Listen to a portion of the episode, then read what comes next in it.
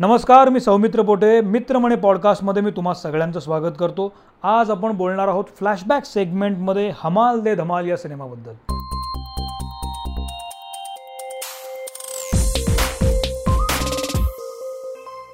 हमाल दे धमाल हा सिनेमा एकोणीसशे एक्क्याण्णव साली आला होता आणि याचं दिग्दर्शन केलं होतं पुरुषोत्तम बेर्डे यांनी.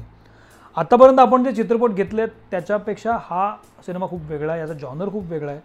या सिनेमाचं नाव ऐकल्यानंतर आपल्यापैकी अनेकांना असं वाटेल की अरे हा सिनेमा का घेतला, हा तर टिपिकल कमर्शियल सिनेमा होता. अगदीच कमर्शियल सिनेमा होता, पण हा सिनेमा बघितल्यानंतर मी तो माझ्याशी रिलेट करू शकलो, कारण एंटरटेनमेंट इंडस्ट्रीमध्ये वावरत असताना आपल्या इंडस्ट्रीमध्ये येऊ पाहणारी हजारो मुलं मला माहिती आहेत की ज्यांना आपलं नशीब आजमावून पाहायचं असतं. पण त्याचबरोबर मला अशी पण खूप मुलं माहिती आहेत ज्यांच्या गावी ही इंडस्ट्री नसते, पण केवळ एक संधी त्यांना मिळते आणि ती मुलं आज आपल्यावर स्टार बनून राज्य करतात, आपल्या मनामनामध्ये बसतात. यातलं उत्तम उदाहरण म्हणजे रिंकू राजगुरू हे देता येईल किंवा आकाश ठोसरसारखं उदाहरण याच्यामध्ये देता येईल. मुद्दा हाच असतो की एक संधी तुम्हाला हवी असते. हमाल दे धमाल सिनेमा जेव्हा मी पाहतो तेव्हा मला असं वाटतं की आज लक्ष्मीकांत बेर्डेने जी भूमिका केली आहे राजा, तसे राजा आसपास खूप पडलेले आहेत आणि सुदैवानं तसे दिग्दर्शकसुद्धा आपल्याकडे आहेत की जे अशा लोकांमधलं टॅलेंट हेरतात आणि त्यांना सिनेमात आणतात, ते सिनेमे चालतातसुद्धा. हमाल दे धमाल सिनेमा एकोणीसशे एक्क्याण्णव साली आला असला तरी तो आज रिलेट होतो. ह्याची दोन कारणं आहेत. एकतर हा प्लॉट की जे आजूबाजूला घडतंच आहे, तेव्हा या इंडस्ट्रीबद्दल, मनोरंजन सृष्टीबद्दल जे आकर्षण त्यावेळेला होतं तेच आकर्षण आत्तासुद्धा सामान्य लोकांना या इंडस्ट्रीबद्दल आहे. आणि दुसरी महत्त्वाची गोष्ट अशी, केवळ त्यांनी हा राजाचं येणं इंडस्ट्रीत दाखवलेलं नाही आहे, तर या अनुषंगानं करावा लागणारा स्ट्रगल, त्या अनुषंगानं येणारी माणसं, राजाचं कुटुंब, या सगळ्याच लेवलवर हा सिनेमा एस्टॅब्लिश होतो. एकोणीसशे एक्क्याण्णव साली जेव्हा सिनेमा आला होता तेव्हा याचं कौतुक अशासाठी झालं होतं किंवा कुतूहल अशासाठी वाढलं होतं की या सिनेमामध्ये अनिल कपूर होते. आपकी स्क्रिप्ट तो बहुत ही अच्छी है, fantastic, beautiful. Thank you so much. Anil Kapoor त्यावेळेला लोकप्रियतेच्या शिखरावर असणं स्वाभाविक होतं, कारण राम लखन हिट झाला होता, तेजाब हिट झाला होता आणि त्याबरोबर अनिल कपूर या सिनेमात केवळ गेस्ट अपिअरन्स करत नाही तर एक छोटी भूमिका पण करतात, त्यामुळे कुतूहल असणारच होतं. अनेकांना माहीत नसेल पण या सिनेमामध्ये पुरुषोत्तम बेर्डेंनी सिनेमा लिहिताना यात अमिताभ बच्चन यांचं नाव लिहिलं होतं. त्यांना अमिताभ बच्चन यात हवे होते, पण बच्चन साहेब खूप बिझी होते, त्यांची वेळ त्यांना मिळाली नाही. दोन दोन महिने गेले वाट बघण्यामध्ये आणि मग आणखी असं कोण असू शकेल याचा जेव्हा विचार सुरू झाला तेव्हा जयवंत वाडकर आणि विजय पाटकर यांनी अनिल कपूर यांचं नाव सुचवलं, म्हणजे त्या चर्चेतनं आलं, कारण हे दोघंही तेजाबमध्ये होते. अनिल कपूर आणि या दोघांची ओळख होती आणि मग त्यांची मीटिंग झाली, अनिल कपूरला प्लॉट आवडला आणि मग त्यानंतर अनिल कपूर राजी झाले. अनेकांना माहीत नसेल पण ह्या सिनेमात काम करताना अनिल कपूर यांनी एक छदामही घेतला नव्हता, फ्री ऑफ कॉस्ट त्यांनी हे काम केलं होतं. हा एक भाग झाला. या सिनेमामध्ये लक्ष्मीकांत बेर्डेंना पाहणं हे खरंच हा अनुभव आहे. बऱ्याच वर्षानंतर लक्ष्मीकांत बेर्डेंना मीही पाहत होतो. आजकाल अशा पद्धतीच्या भूमिका कोणाच्या वाटायला येत नाही, आजकाल अशा पद्धतीचा अभिनयसुद्धा केला जात नाही, कारण सिनेमा बदलला आहे. पण असं वाटतं की लक्ष्मीकांत बेर्डे आजसुद्धा हवे होते. तो जो इनोसन्स आहे आणि त्याचबरोबर जे कष्ट लक्ष्मीकांत बेर्डे यांनी ही ही भूमिका करण्यासाठी घेतले आहेत त्या सिनेमामध्ये दिसतं. केवळ लक्ष्मीकांत बेर्डे नाहीत तर याच्याबरोबर जसं मी मगाशी सांगितलं, विजय पाटकर, जयवंत वाडकर, वर्षा उसगावकर, निळू फुले, सुधीर जोशी अशी सगळी एकापेक्षा एक मंडळी आहेत. त्यामुळं हा सिनेमा पकडून ठेवतो, उत्तम गोष्ट आणि बरोबर उत्तम अभिनय. निळू फुल्यांना तर पाहणं म्हणजे खरोखर कमाल अनुभव आहे. निळू फुलेंची एंट्रीच अशी आहे की निळू फुले एका घरामध्ये असतात आणि मग त्यांचा आणि त्यांच्या सुविद्य पत्नीचा संवाद आहे.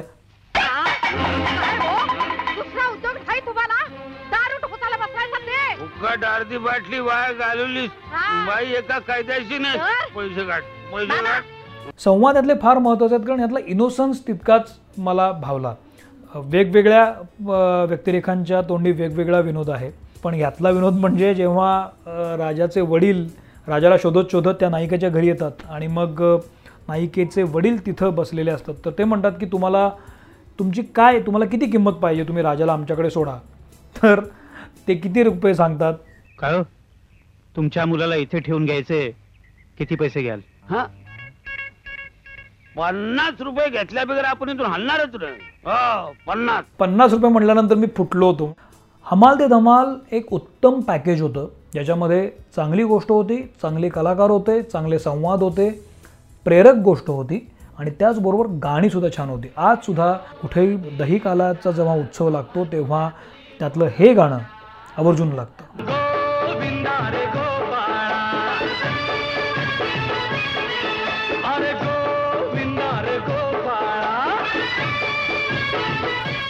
हा प्लॉट दाखवताना खरं तर आपल्याकडे जे स्ट्रगलर्स लोक आहेत ना, ज्यांना इंडस्ट्रीमध्ये यायचं आहे, त्यांनी हा सिनेमा पुन्हा पुन्हा बघायला पाहिजे. कारण अतिशय छोट्या छोट्या प्रसंगांमधून पुरुषोत्तम बेर्डे यांनी दाखवून दिलं आहे की इंडस्ट्रीत यायचं तर लगेच येता येत नाही. राजाला जेव्हा ती नायिका सिनेमात आणण्याचा प्रयत्न करते तेव्हा ती लगेच आणून कॅमेरासमोर उभा करत नाही, तर त्याला नृत्याचं प्रशिक्षण दिलं जातं, त्याला स्टंटचं प्रशिक्षण दिलं जातं, तो कराटे खेळताना दाखवलेला आहे, संवादाचं प्रशिक्षण घेतलं जातं, तो इंग्लिश बोलायला शिकतो, ड्रायव्हिंग करायला शिकतो, ह्या सगळ्या गोष्टींचं प्रशिक्षण त्याला दिलं जातं आणि त्याच्यानंतर तो नायक होतो. हे किती महत्त्वाचं आहे. आपल्याकडे आपण अर्ध्या हळकुंडानं पिवळे होतो, लगेच आपण बॉडी केली की आपल्याला वाटतं आपण आता हृतिक रोशन झालेलो आहोत, तर तसं नसतं. त्याच्यासाठी तुम्हाला कष्ट घ्यायला लागतात आणि त्यानंतरच तुम्ही नायक होण्याची शक्यता तुमच्यामध्ये निर्माण होते. त्याचबरोबर हे पण खरं आहे की या सिनेमाच्या मध्यंतरानंतर जेव्हा सिनेमा गंभीर वळण घ्यायला लागतो तेव्हा राजाच्या तोंडी वाक्य पण आहे की मॅडम, कुठल्याही दगडाला शेंदूर पासून देव करता येत नाही, त्या दगडात मुळातच काहीतरी आकार असावा लागतो. ते पण खरं आहे, पण ती हेरणारी माणसं आता आजूबाजूला आहेत.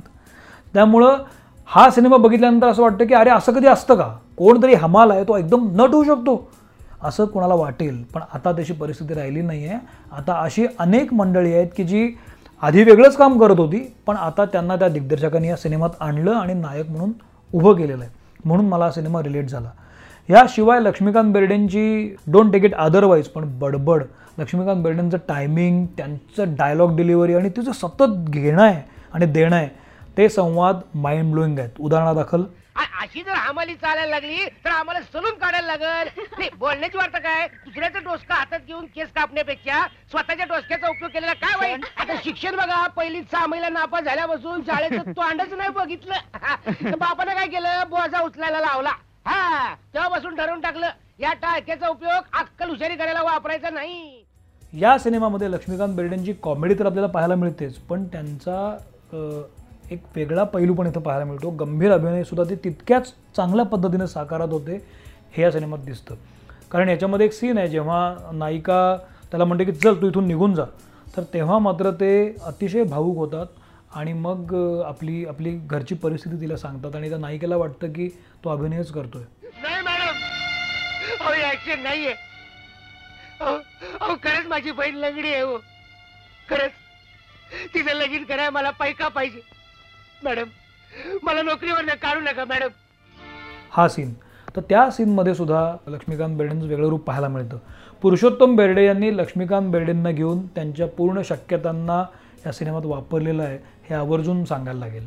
आज ओम शांती ओमसारखा आपण सिनेमा बघतो आणि मग खूप सारे इतर कलाकार त्याच्यामध्ये घेतलेले दाखवलेत आणि मग आपण त्यांना बघून स्थिमित होतो. पण आपल्या पुरुषोत्तम बेर्डेंनी एकोणीसशे एक्क्याण्णव सालीचा प्रयोग केलेला आहे. त्याच्यामधलं मी आलो मी पाहिलं हे जे गाणं आहे,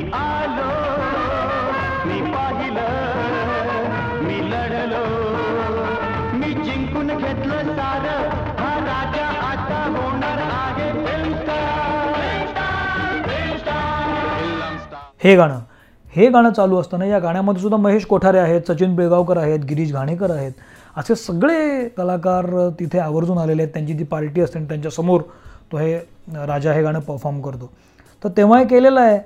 तर मला असं वाटलं की पुरुषोत्तम बेर्डे खरं तर हे काळापुढचेच दिग्दर्शक होते वेन इट्स कम टू गोष्ट आणि त्याचं प्रेझेन्स.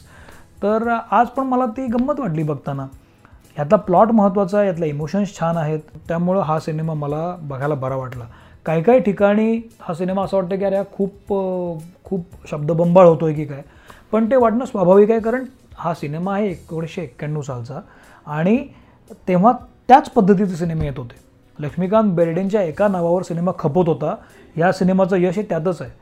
त्याही शिवाय एक महत्त्वाची गोष्ट अशी की अनेकांना माहीत नसेल तर लक्ष्मीकांत बेर्डे ह्या असा पहिला कलाकार आहे ज्यांनी आपलं मानधन लाखाच्या घरात घ्यायला सुरुवात केली.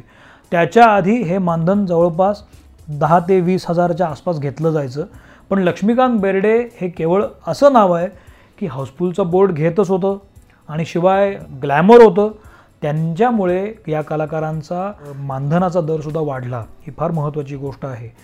तर असा हा एक अवलिया, त्यांचा सिनेमा बघणं ही एक रंजक गोष्ट आहे. हमाल दे धमाल असा सिनेमा मला वाटतो. तर इथं मी थांबतो. ॲमेझॉन प्राईमवर हा सिनेमा अवेलेबल आहे. हा सिनेमा तुम्ही जरूर बघा, कुटुंबासह तुम्ही हा सिनेमा पाहू शकता. आणि लक्ष्मीकांत बेर्डे कोण होते हे आपल्या या पुढच्या पिढीला सांगण्यासाठी हा सिनेमा उपयुक्त ठरेल. तर इथं मी थांबतो. पुढच्या रविवारी मी आणखी नवीन काहीतरी घेऊन येईन. तुम्ही जरूर ऐका माझं पॉडकास्ट. बाय द वे, आपण Spotify, Gaana, Apple podcast, Google podcast, Jio Saavn, अँकर या महत्त्वाच्या पॉडकास्ट स्टेशन्सवर उपलब्ध आहोत. तुम्ही जरूर ऐका. मला माहिती आहे की हे तुम्हाला वारंवार ऐकून कंटाळत असेल, पण ते आपल्याला प्रमोट करत आहेत, तर आपण या चार गोष्टी प्रमोट कराव्यात त्यांच्या, असं या हेतूनच मी हे सांगतो आहे. तर जरूर ऐका. आता मी इथं थांबतो. धन्यवाद.